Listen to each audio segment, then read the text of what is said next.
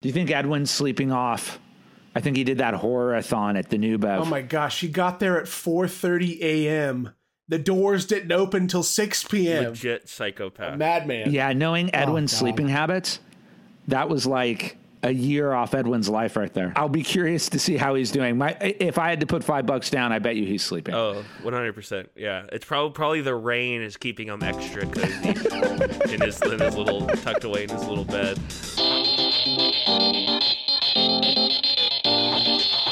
Welcome, Secret Movie Clubbers. We are doing Secret Movie Club Podcast 78 today, which will be about the movie Beetlejuice and then a larger conversation about director Tim Burton.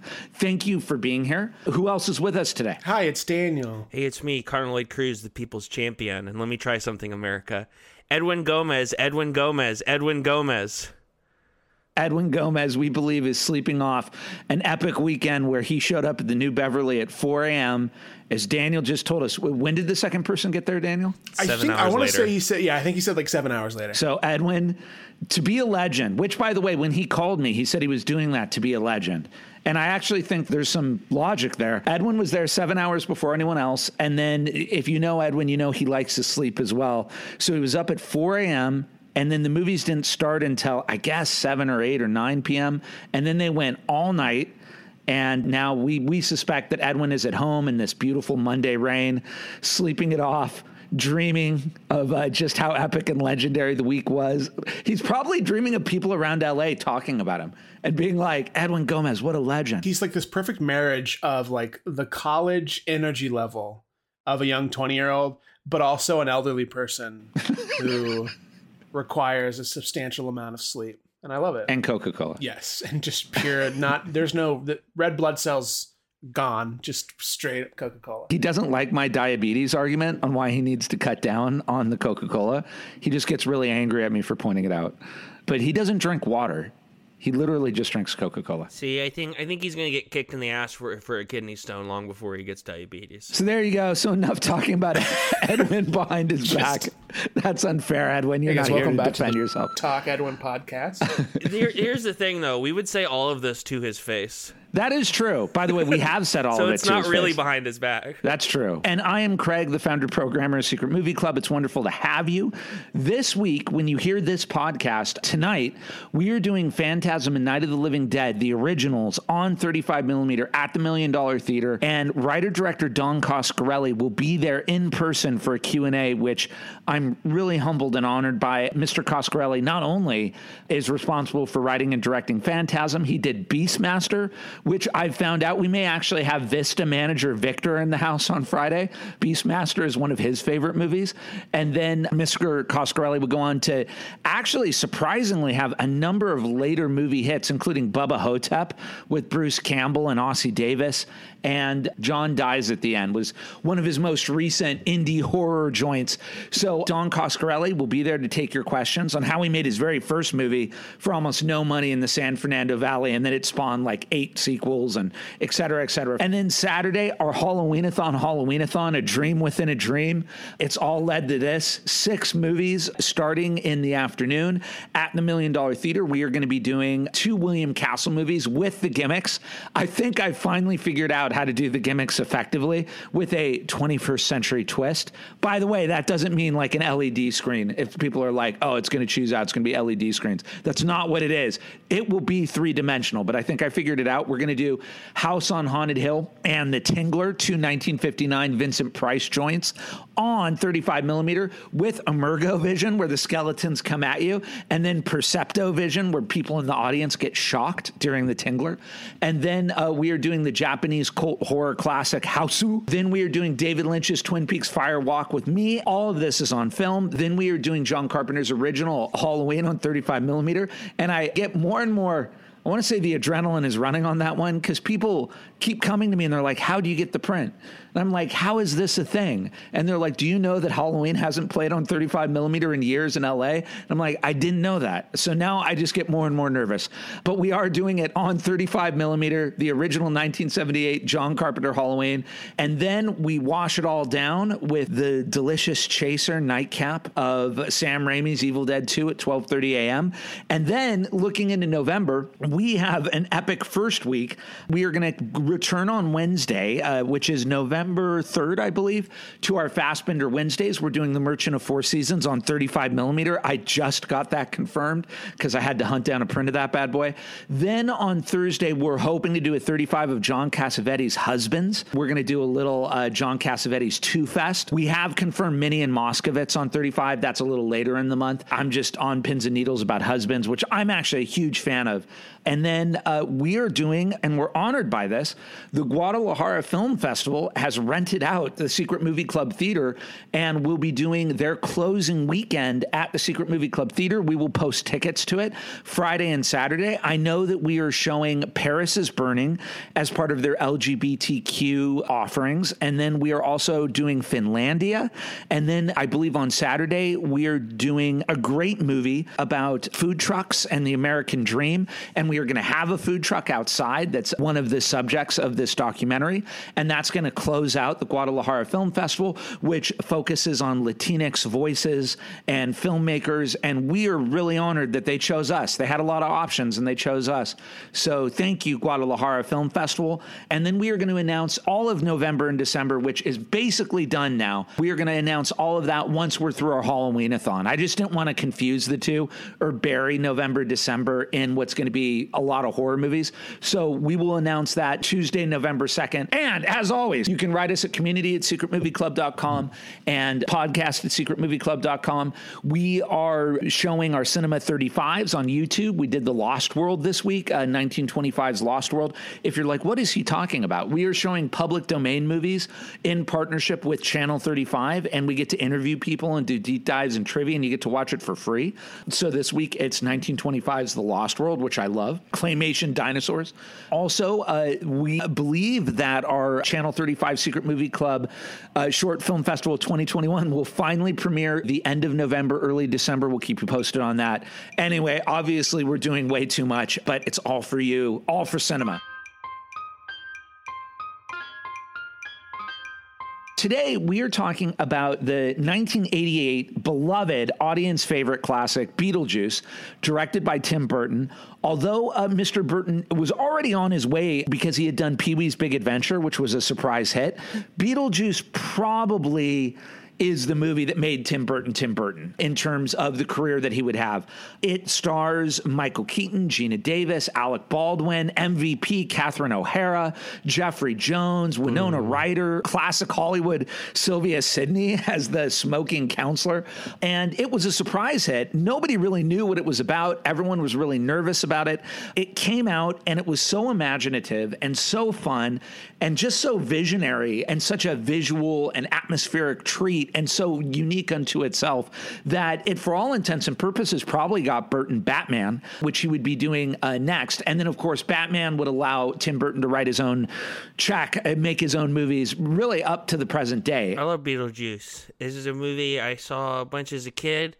I don't usually do star ratings on Letterboxd, and I gave it a big old five stars after rewatching it because I think it's just about perfect. If you were to break it down, there's kind of issues with it if you wanted to be that kind of person because there really isn't a plot in certain ways. I was about to say, Connor, I realized I didn't do a log line. I made the mistake of assuming that all of our listeners would just be intimately familiar with it. It's essentially about the Maitlands, this couple, Geena Davis and Alec Baldwin, who die and become ghosts in their own house. And then this other family, the Deetzes, uh, move in and it's about the conflict between the ghosts, the old family, and the new family. And uh, it actually, I was thinking about it. We talked about Hellraiser the other week. It kind of reminds me of Hellraiser when you think about it, in the sense that Beetlejuice is kind of he becomes the bad guy as opposed to like Pinhead and Hellraiser, but he is kind of a third party he's not really at the heart of the actual conflict, despite being the most iconic thing about the movie. And he is a bioexorcist, so he's like a ghost demon that ghosts can hire if they can't get the living out of their house. But ghosts are warned don't use him because he's crazy and he has he's selfish and he's got his own motives he's not going to share with you. And Michael Keaton's incredible. He's almost unrecognizable. What was he famous for before this? Before this, he was in I think it's called Swing Shift, uh, Ron Howard movie. Broke him out. Michael, he was in Mr. Mom which was a big movie, John Hughes movie. He was actually, I found out, a stand up comic before he was a full on actor. He was in Gung Ho. He had been in a few Ron Howard movies. He basically was making his bones as a, a very sought after comedian. Yeah, Beetlejuice, again, he's like almost unrecognizable. I don't look at him and say that's Michael Keaton. I'm just like that's Beetlejuice. It made me weirdly emotional watching it this time. I imagine Tim Burton probably identifies with Winona Ryder's character the most, and she's just this little baby goth who I cracked up at that scene. I am alone. She's writing, and then she like scribbles it out, and then I am utterly alone. and that kind of acceptance she finds towards the end of the film with these two different families looking out for her. There's something I think Tim Burton's appeal is that he does make things that are weird and dark, but they're also typically very wholesome at the same time. I think it's important to note that he got his start as a Disney animator and was very much in love with Disney storytelling. So that marriage of what you're saying of something heartwarming and affirming, while at the same time being quirky and dark, is almost at the heart of the Burton recipe. I'm on the same train. I love Beetlejuice. I, as a kid, was obsessed with Pee-wee's Big Adventure, and in my limited knowledge of how the world works, I just remember somehow it must have been the video store. I think the local video shop was like, "Oh, that guy also made this movie." And I was I had a lot of nightmares with Beetlejuice. Beetlejuice was like a very like contentious thing in my home because I loved a lot of it, but a lot of it really scared me. So my mom didn't want me to watch it because then she'd have to deal with the aftermath of this fear. But I was like enamored with it. It's the type of performance that you either love or hate. And it's this weird walking line because Michael Keaton's entire performance is walking this ground between being unbearable. Like if you don't click with it, this movie's going to be miserable to watch. But if it clicks, and I think it clicks for me because I think it's I think it's a very good performance. The grating nature of his thing makes things work because you have to understand how desperate they are that they would turn to this and sort of what he represents as like this in the world that they're inhabiting trying to like figure out what's happening with their house. Beyond that like i feel like anyone in the late 80s early 90s that wasn't in love with geena davis is lying to you. Same with winona ryder. Both of them incredible. And you get catherine o'hara's in this too like stacked cast. I was talking to my friend Robert, who's like our age, Daniel, and we were talking about how Winona Ryder has been hot our entire lives. Yeah. and Connor, for you and I, we had this like the early 2000s, and it may have been before that, but I can only go by my middle school, high school experience. But Hot Topic, this sort of alternative, kind of gothic fueled sensibility style became like the thing in, in middle school, high school for, and I assume it was the same in, in Texas, but and it was sort of fueled like Winona Ryder was a was a hero in that capacity, and Tim Burton, all of his stuff, anything he was attached to, was also in that realm.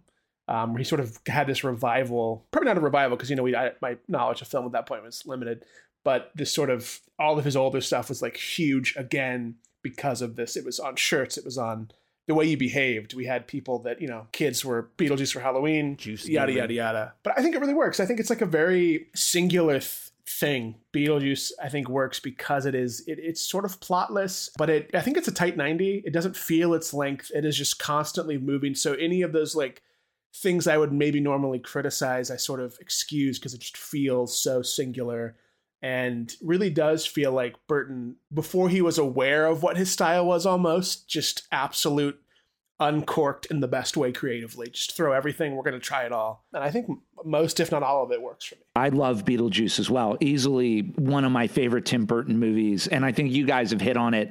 I think there's something unadulteratedly genuine about all of it that doesn't feel calculated in the sense that, you know, Ingmar Bergman said this famous thing that the reason that he loved Akira Kurosawa was because he felt that Bergman had made Bergman movies Godard had made Godard movies, but Kurosawa had never made a Kurosawa movie. And I think what he meant by that is like just trying to ape his own formula to make a movie. And I think that this is an utterly Tim Burton movie without feeling like Tim Burton's trying to make a Tim Burton movie. I love the world. I think when you create a world, sometimes it's its own story, its own plot, and your mind just gets going on the narrative itself. So you're like, wow, how do these rules work? Because the ghosts go to some sort of administrative bureaucracy whenever they F up and they're assigned to a counselor who's clearly committed suicide. And so you get the notion that people who commit suicide, their purgatory is having to be like a bureaucratic counselor for a thousand years, which is hilarious. And then if you leave your house, you go to Saturn for some reason, where there are these huge claymation worms. And like, I'm all in for that because I think what's great about that is your mind just starts, I think, the way our minds work. You're like, okay, so this is how this world works. I'm going to just start piecing together why you go to Saturn, why these counselors exist, why the afterworld is this way. And then I think on top of that, there's this just great satire about 80s yuppiedom in the movie. Uh, you know, like Tim Burton clearly puts himself oppositionally to Winona Ryder's dad and stepmom, although he has great affection for them. He's not putting them so much as the bad guys as just being sort of materialistic and unaware and oblivious. And part of their journey is becoming aware of Winona Ryder and becoming aware of her needs. Originally, the script was a hard R, and Beetlejuice was like a murderer, and he killed the Deetzes. And uh, the Winona Ryder character, like talking about Hellraiser, it was originally written to be a hard R scarathon in the house. And Tim Burton came on and loved it but also felt like maybe I don't want it to be like this. That I found really interesting. Originally, they wanted Sammy Davis Jr. to be Beetlejuice, 70 year old rat packer Sammy Davis Jr., and the studio was like, no. Uh, and so then uh, what I heard was that Tim Burton, you can hear Michael Keaton talk about this. Tim Burton goes to Michael Keaton and he's like, I want you to do it. And Michael Keaton's like, uh, I guess on the page, Catherine O'Hara was the same. I think Catherine O'Hara, Jeffrey Jones, the gentleman who played Otho, who's hilarious. Otho is Catherine O'Hara's interior decorator slash obnoxious yuppie friend. I think Michael Keaton, Catherine O'Hara, Jeffrey Jones, and Glenn Shadix brought tons of the humor to it. And I don't think you can under, because they all said it was not on the page. And so Michael Keaton was talking to Tim Burton. He was like, So can you explain Beetlejuice to me? and Tim Burton was like, well, he's like lived under a rock for 500 years and like he's evil, but he's not. he's kind of like a swinger. But, and Michael Keaton was like, oh, okay. Um, and he didn't really want to do it because he didn't really know what the character was about. And they kept going to him and going to him. And finally, Michael Keaton was like, okay. And he said he went to the costume people and the makeup people and he created that look himself. And he said the only moment that he knew he might be able to pull it off was he came onto the set the first day and the whole crew was like, juice, juice, juice, juice, juice. And when they started chanting for the juice because they loved the way he looked, he was like, okay, I, I think I got this. And he's only in 17 minutes of the movie.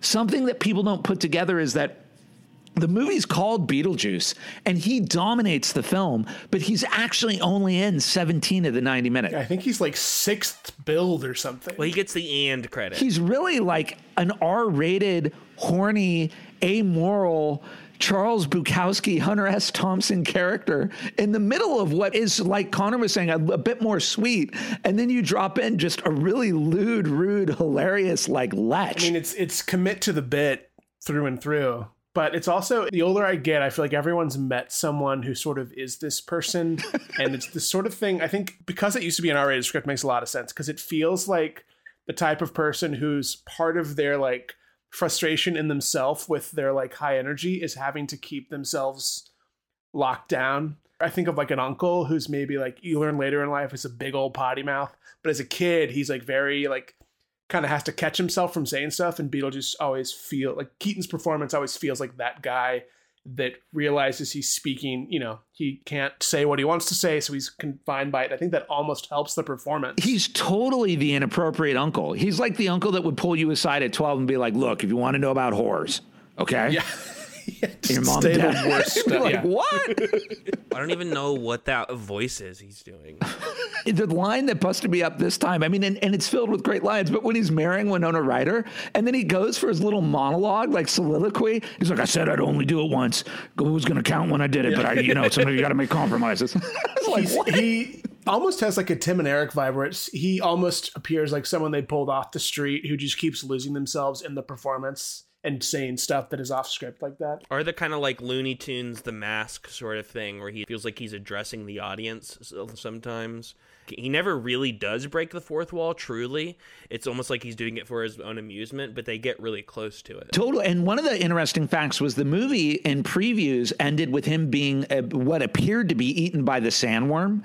And actually, the audience was furious because they loved him. Yeah. And so that final scene where he's in the counselor's office with the number and like now he's going to have to reincarnate or whatever, that was added because the audience would not accept that he was gone. They wanted the juice to live. So. And then they almost made a sequel. Did they really? Uh, Beetlejuice Goes Hawaiian. I, I I don't want that anymore, but I would have liked that back then. But what do you think it is that Tim Burton brings to the movie that made it so, and I mean this as a full on, unironic, sincere compliment, so Burton esque? At this stage in his career, especially, and I think it kind of extends into the 90s, he seems like someone who's very in touch with his inner child and, and this like creativity that is sort of unmatched. I mean, he's pulling from a lot of, I think, you know, gothic and fantasy type of stuff that inspired him, but it feels super singular in a really rare way. Where now we look at stuff as Burton esque as a positive thing for the most part of the way something looks, but there's very few filmmakers that have a thing that you associate with them on a visual thing that you're not quite sure where they pulled it from. It seems like you you're getting an actual trip into this person's brain who is uncompromised and his output, and I think that's super unique. And I think that's that's kind of faded for me, at least in some of his recent stuff. I think that's part of why I think that point of discussion gets brought up is because when something like Beetlejuice had this capacity in his career, it felt completely original, like nothing we had really seen. At least to my child brain, it felt that way. I mean, even taking stuff like Batman, Batman Returns versus the newer Batman stuff, and most comic book stuff, it feels so singular in how he is doing things. I think like Sam Raimi did that with Spider Man, where it feels super singular to a Raimi movie on top of a, a franchise thing. And this Burton stuff felt the same way. It always felt that even when he was adapting something at the time, it always felt like a singular thing. I think there's been a few filmmakers who have been uniquely ruined by CGI. I think there have been certain filmmakers who have survived this transition. Scorsese is obviously someone who has endured. I think Sam Raimi has been able to incorporate this really well. I think the verdict's still out on Peter Jackson. I think Tim Burton's one of those people. I'm not an anti CG guy. We talked about this a few weeks ago. I'm not at all. I wonder if there's like some of these filmmakers like Tim Burton, whose his older movies are so beautiful to look at and magnificent, and then his newer movies are like hideous, and they still kind of have the same aesthetic. If you were to like look at design documents, I'm guessing they would look pretty similar. But there's something about the execution that is so totally soulless and feels very lazy because I don't think this is a situation of him not having the budget or something. I think this is him not wanting to have to deal with those practicalities. But his initial run, I mean, back to back to back to back Pee Wee's Big Adventure, Beetlejuice, Batman, Edward Scissorhands, Batman Returns, Ed Wood. Those are his first six movies, all back to back. And then even then, I kind of like Mars Attacks. I do too. That's his next movie. It's fun. And then he did Sleepy Hollow, which I kind of like also. And then he did Planet of the Apes. Uh, The Burton esque aesthetic of Beetlejuice has something to do with his tremendous understanding of production design and German expressionism and somehow marrying the macabre with the whimsical. Do you guys know the illustrator Edward Gorey? I would recommend uh, our listeners check it out. Edward Gorey also was somehow able to, to marry really dark, macabre humor with something really imaginative, kind of like children's illustrator Maurice Sendak. And I would just put Burton in that camp of Maurice Sendak, Edward Gorey, people who somehow, and it's very rare that people can do this, could somehow have a really dark, comedic, gothic sensibility that's somehow still married to something whimsical and fantastic. You know, like I've said, I just love the world that he creates and I want to spend time in that world. And I think you guys bring up a good point that it's all practical. It's real sets. And when he has to default to something, he defaults to claymation, which is actually really fun to watch in this movie because the sandworms are claymation and then Catherine O'Hara's sculptures are claymation. I do want to shout out Catherine O'Hara. I do not think you can have a Beetlejuice conversation without talking about Catherine O'Hara, famous from SCTV, the uh, sketch comedy contemporary of Saturday Night Live. It really stands for Second City TV, but for all intents and purposes, it really showcased Canadian comedians, including Catherine O'Hara. She then broke out in the 80s and just became this huge film comedian. She had an incredible run in Christopher Guest mockumentaries. Then she just continues to like her talent is just boundless because she just ended a run with Eugene Levy, one of her oldest collaborators on Schitt's Creek.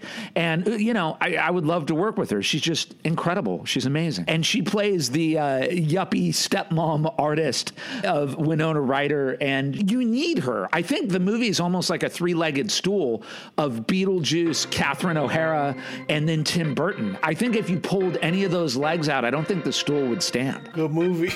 juice, juice, juice. Uh, we are now going to talk about, and Connor already introduced it, a broader conversation about Tim Burton. And uh, this is the first, but not the last, because I would love to do a podcast on one of my favorite Tim Burtons, which is Batman Returns, which may be, in my opinion, the kinkiest blockbuster film ever made.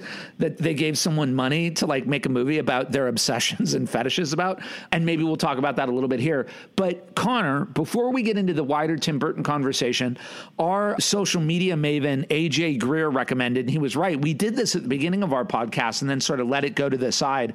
We reached out to the audience to tell us some of their thoughts about Tim Burton. What did they say? Well, we had some enthusiasm for Ed Wood. And then specifically Tyler, I'm just going to give first names.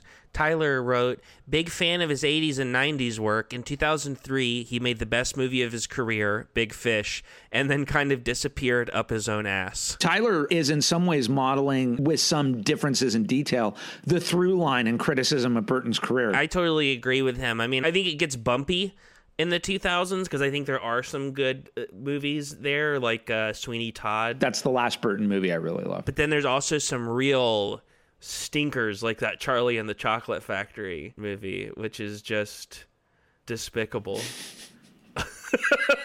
but I agree with you too. As someone who has a dog named Batman, Batman Returns is my favorite Batman movie. Less because it's necessarily a good adaptation of Batman, because in some ways it's kind of not, but because it's it takes elements of Batman and marries it to the things that Tim Burton is obviously interested in. I think the best adaptations are able to take something that the filmmaker is interested in and then something about that adaptation and marry the two. And you definitely get all of Burton's themes about otherness and outsiders in Batman Returns. And again, it's very spicy. It's a spicy movie. It's spicy. Talking again about connection to like self creativity, I guess. Burton was like at film school. Our first big sort of semester ending project was an homage film, and Burton was far. It was Burton and Tarantino were far and away the picks. Uh, a good majority of our classmates, and it was this real discussion into what defines Burton as a filmmaker versus what defines Burton's aesthetic that I think was confusing people because they were like, what makes him? What about him is, or what are you pulling from in his direction versus his stylings? And I think that's sort of what we've lost in his later stuff to me because I'm, I'm in the same thing. I really like Big Fish. I think Sweeney Todd's great, uh, but a lot of his stuff it feels like the design philosophy is there, but the heart of what made his stuff work, the sort of warmth to his early work, is kind of gone. I can't put a finger on what exactly is the cause of that. There's still, I mean, he's getting, he gets work and it does pretty well. So there's an audience for it. And I, have never really heard conversations in favor for it. I, I guess I haven't really searched either, but it does seem like this great voice is maybe, I hope he has one in the bag that's just going to sort of be a return to regardless of of like CG or practical stuff. My big case between those two for him specifically is that the ways he got around things when CGI wasn't available was so interesting because it was him working with other creators to create things that engaged within the story so interesting like the claymation stop motion work or even in like I just watched Sleepy Hollow for the first time and I really loved it some of it like you know the, the decapitations are cgi but they're blended in a way where they're trying to we want to hide this within it for the sake of story versus sort of a, a workaround to, to do something differently. There's so much good from the early that it's hard. To, maybe that's why it hurts in the latter half because you just there's some like Pee Wee was such a big thing for me as a kid. My parents hated it because he's so annoying, which actually makes sense with Beetlejuice because Michael Keaton's character is also annoying. But there's something about I think I'm I like filmmakers who are not afraid to wear their heart on their sleeve and embrace their childhood, even when the subject matter. I mean, the subject matter of Beetlejuice is a wild conversation to have with a kid who's like, "What is this about?" And you're like, "Well." Uh, eventually we all die and you know depending on your beliefs all these different things could happen and Beetlejuice addresses that to some degree. so maybe it's a good gauge to show your kid and then have that conversation. That's actually a fascinating comment. Showing your kid Beetlejuice to try to explain the afterworld, your kid would be like, "What?" oh no! Yeah.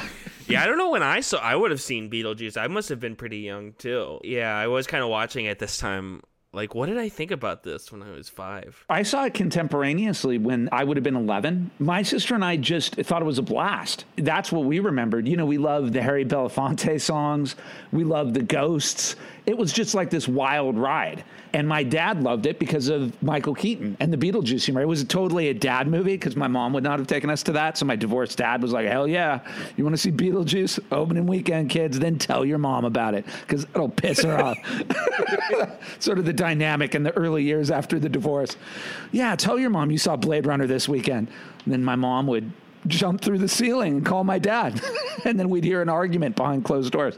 I say this a lot and I have to say it. Anybody who makes a career as a movie maker and somehow survives Hollywood and somehow gets to make their career out of movie making, number one, deserves respect. And I think with Burton, too, I got the feeling he fought a lot of fights early on in his career. And I wonder if you get to a point where, you know, and I've heard even Scorsese told DiCaprio in Wolf of Wall Street, Scorsese said, I'll only make this movie if I don't have to fight with the studio. He said, if I have to fight with the studio, I'm not going to do it. You get tired. Yeah, he was tired. He was just like, I'm like 72. I can't, it's obvious from this script for Wolf of Wall Street what this movie's going to be.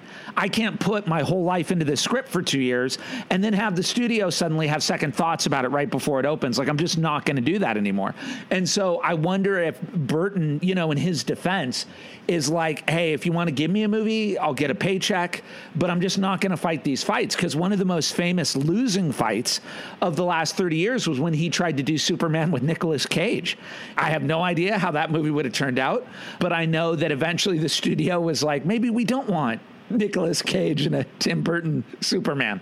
I think it would be interesting to find when that happened, but I think it happened right around Sleepy Hollow.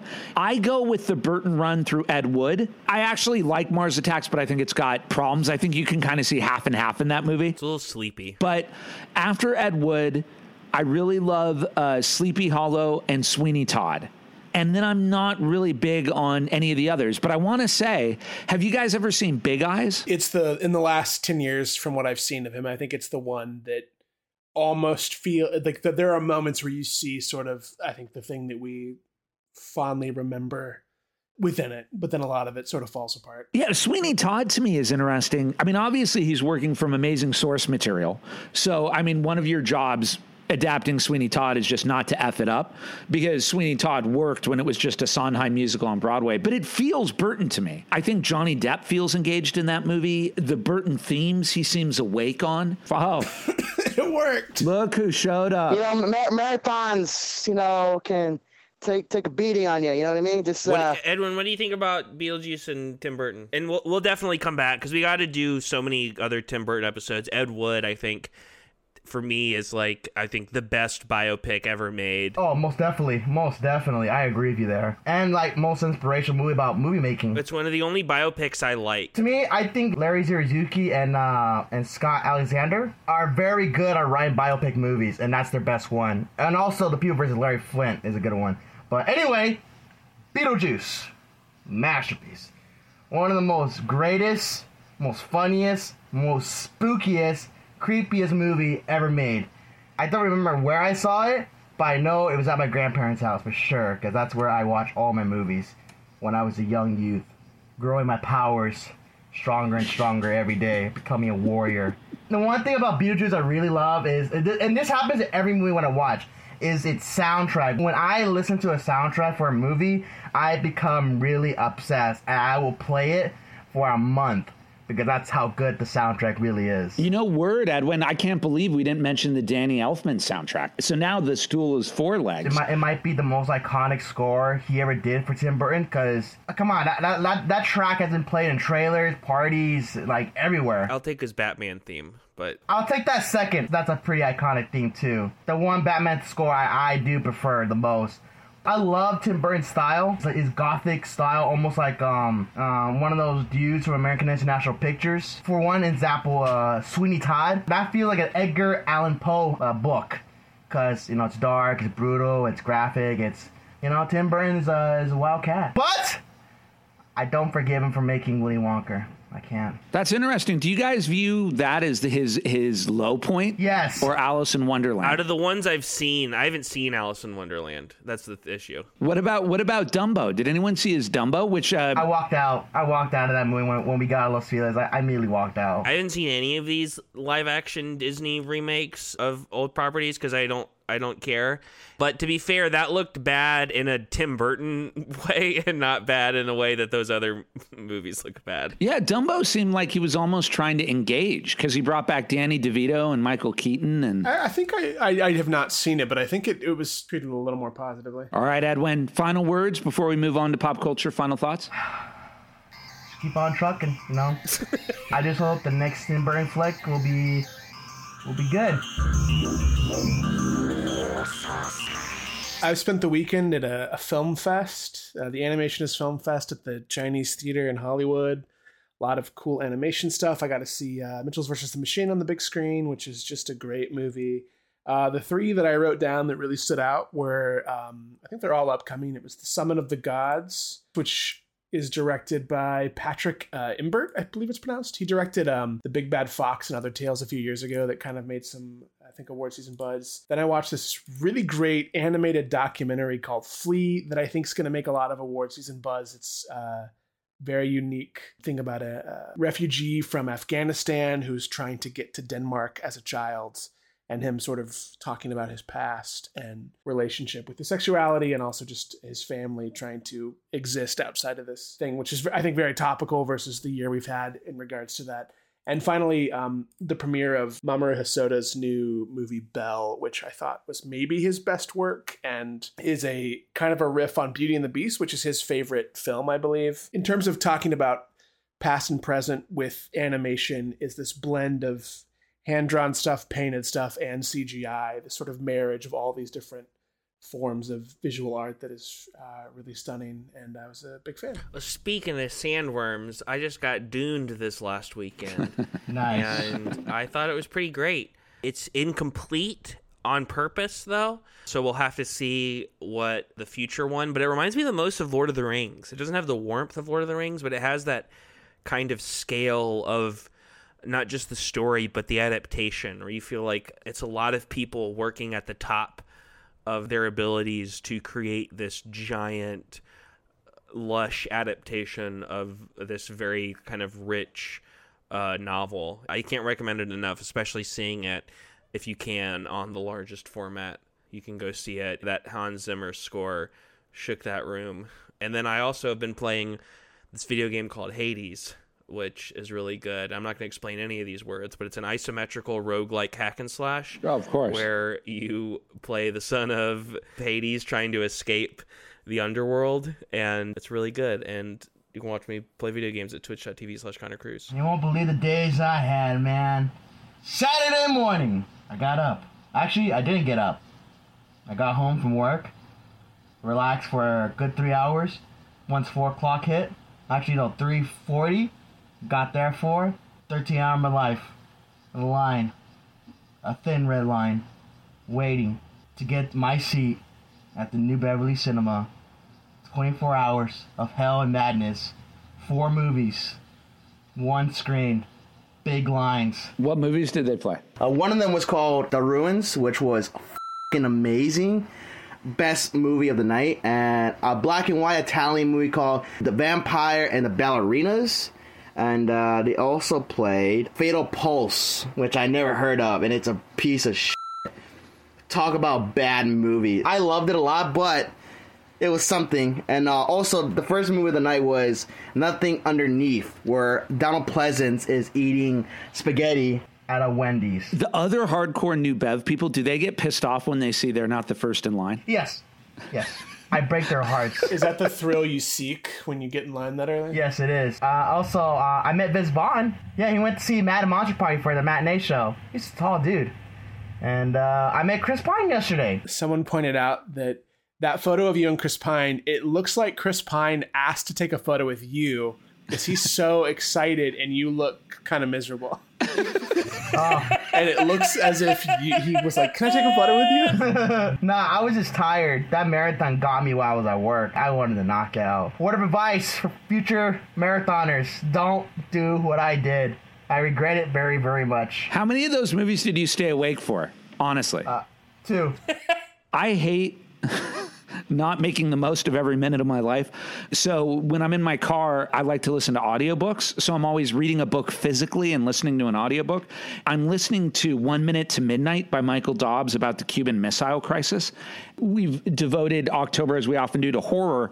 And it's interesting when you have one of those moments where you actually become aware of real horror versus a horror where you're in a safe space and you can watch it as a movie.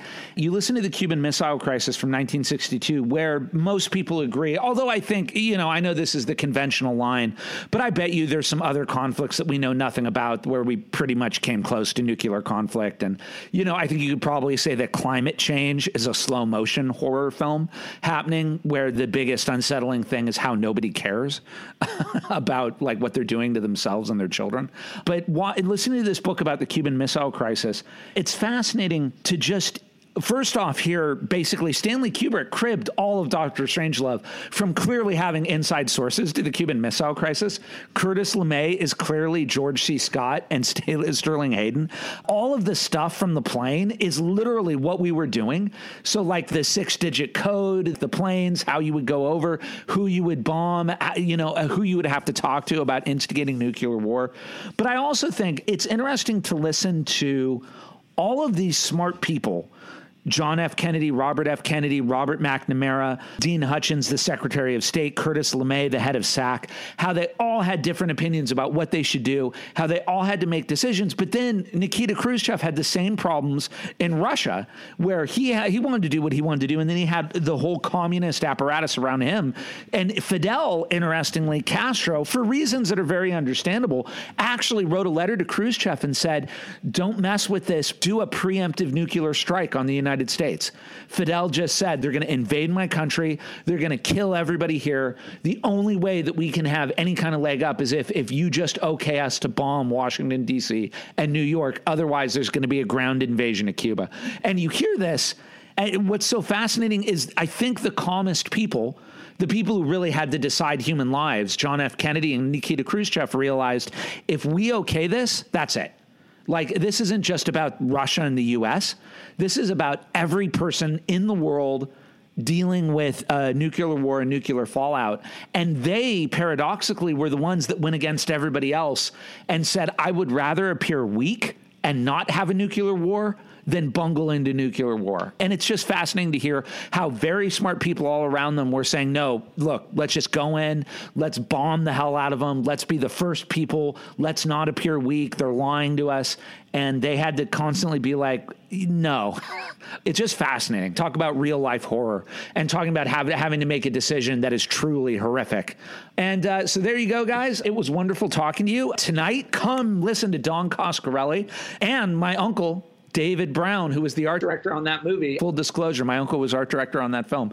Don and Dave, my uncle Dave, will be talking about how they made one of the great low budget indie uh, horror films of the 1970s, Phantasm, in the San Fernando Valley. And a scene was shot in my backyard. And the tall man would not get out of character and he, he, he horrified me. I've told that story already. And then we'll do George Romero's Night of the Living Dead, both on 35. And then this Saturday, uh, we are doing our Halloween-a-thon, Halloween-a-thon, William Castle movies with with the gimmicks. Hausu, Twin Peaks Fire Walk with Me, the original Halloween on 35, which I get more and more nervous about because everyone keeps telling me, How did you get the 35 millimeter print? So I hope that 35 millimeter print is good. I'm going to do a print inspection of it when it comes this Wednesday. And then Evil Dead 2, which will be a great print. Sam Raimi's Evil Dead 2. And then November begins. And uh, next Wednesday, we're doing Merchant of Four Seasons on 35 millimeter, Fassbinder. And then Thursday, John Cassavetes' Husbands on 35 millimeter. And then Friday and Saturday, we are doing the Guadalajara Film Festival. And uh, we would love to have you. And then we'll announce the rest of our November and December over the next two weeks. Thank you, as always, Connor Lloyd Cruz, our Chief Creative Content Officer, who edited this episode. Also, next week's episode, uh, Secret Movie Club Podcast 79, will be, as Connor called it, Halloween Hangover. We are just going to talk about the month we just had, all the amazing subgenres of horror, and what we learned from the month just in terms of horror as a genre and all the different genres you can carve out of it. It is wonderful to have all of you here. I will see you next week. As always, you can write us at community at secretmovieclub.com, podcast at secretmovieclub.com. Go to Eventbrite and secretmovieclub.com to get tickets or just go to secretmovieclub.com. I know one thing in November that I'm waiting for. It's a special day for me. All right. Yes, Edwin's birthday, and I can tell Edwin on air, and Edwin doesn't know this yet. Edwin's birthday, Monday, November 15th. We are screening at the Secret Movie Club Theater, Invasion USA on 35 millimeter. Yes! Chuck Norris, Edwin, it's been confirmed. Yes! Come see this movie, folks. I programmed this movie. This guy, but Craig cleared it. But thank you anyway. Yes! So November 15th, come see Invasion USA, the greatest action movie ever made. And I just ask our audience the next time that Edwin insults me that this was done for Edwin despite everything he's done to me. I know, I know I have to live with, but I'll take it. You don't care what you have to live with. All right, here we go. Uh, it was wonderful to have everybody. Uh, we'll be back next week. Have a great week, everybody. Bye bye. That was killer.